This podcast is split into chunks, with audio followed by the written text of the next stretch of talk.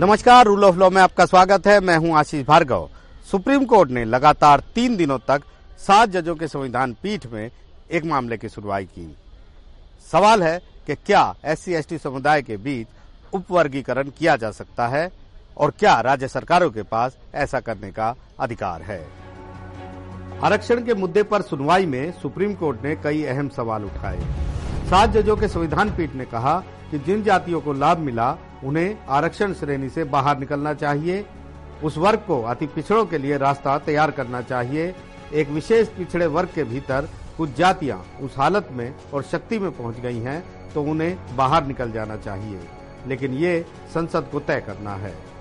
SC ST का कोई व्यक्ति IAS या IPS बनता है तो उसके बच्चों को दूसरों जितनी परेशानी नहीं झेलनी पड़ती, फिर भी वो दूसरी पीढ़ी और फिर तीसरी पीढ़ी में भी आरक्षण के हकदार होते हैं।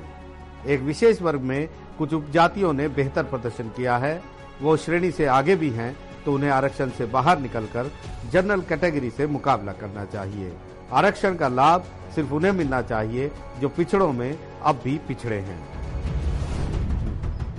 यह मामला 7 जजों के संविधान पीठ तक कैसे पहुंचा, ये भी जानना काफी अहम है। ये मामला गवाह है कि कैसे एक ही कानूनी मुद्दे पर 5 जजों के 2 संविधान पीठों की राय अलग अलग रही। 2005 में सुप्रीम कोर्ट में 5 जजों के संविधान पीठ का एक फैसला आया। ईवी चिन्हैया बनाम आंध्र प्रदेश राज्य मामले में सुप्रीम कोर्ट के संविधान पीठ ने कहा कि SC ST श्रेणियों में उपवर्गीकरण स्वीकार्य नहीं है। लेकिन 2020 में 5 जजों के संविधान पीठ का एक और फैसला आया।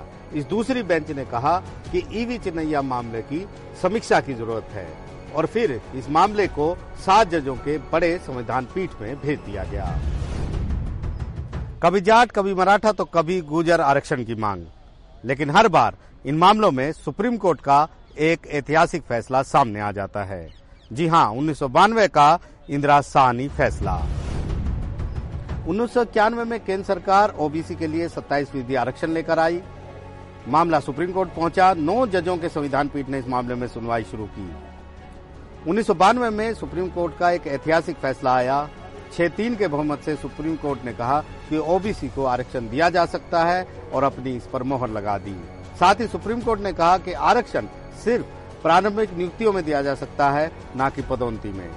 सुप्रीम कोर्ट ने यह भी कहा कि आरक्षण की कुल सीमा 50% से ज्यादा नहीं हो सकती।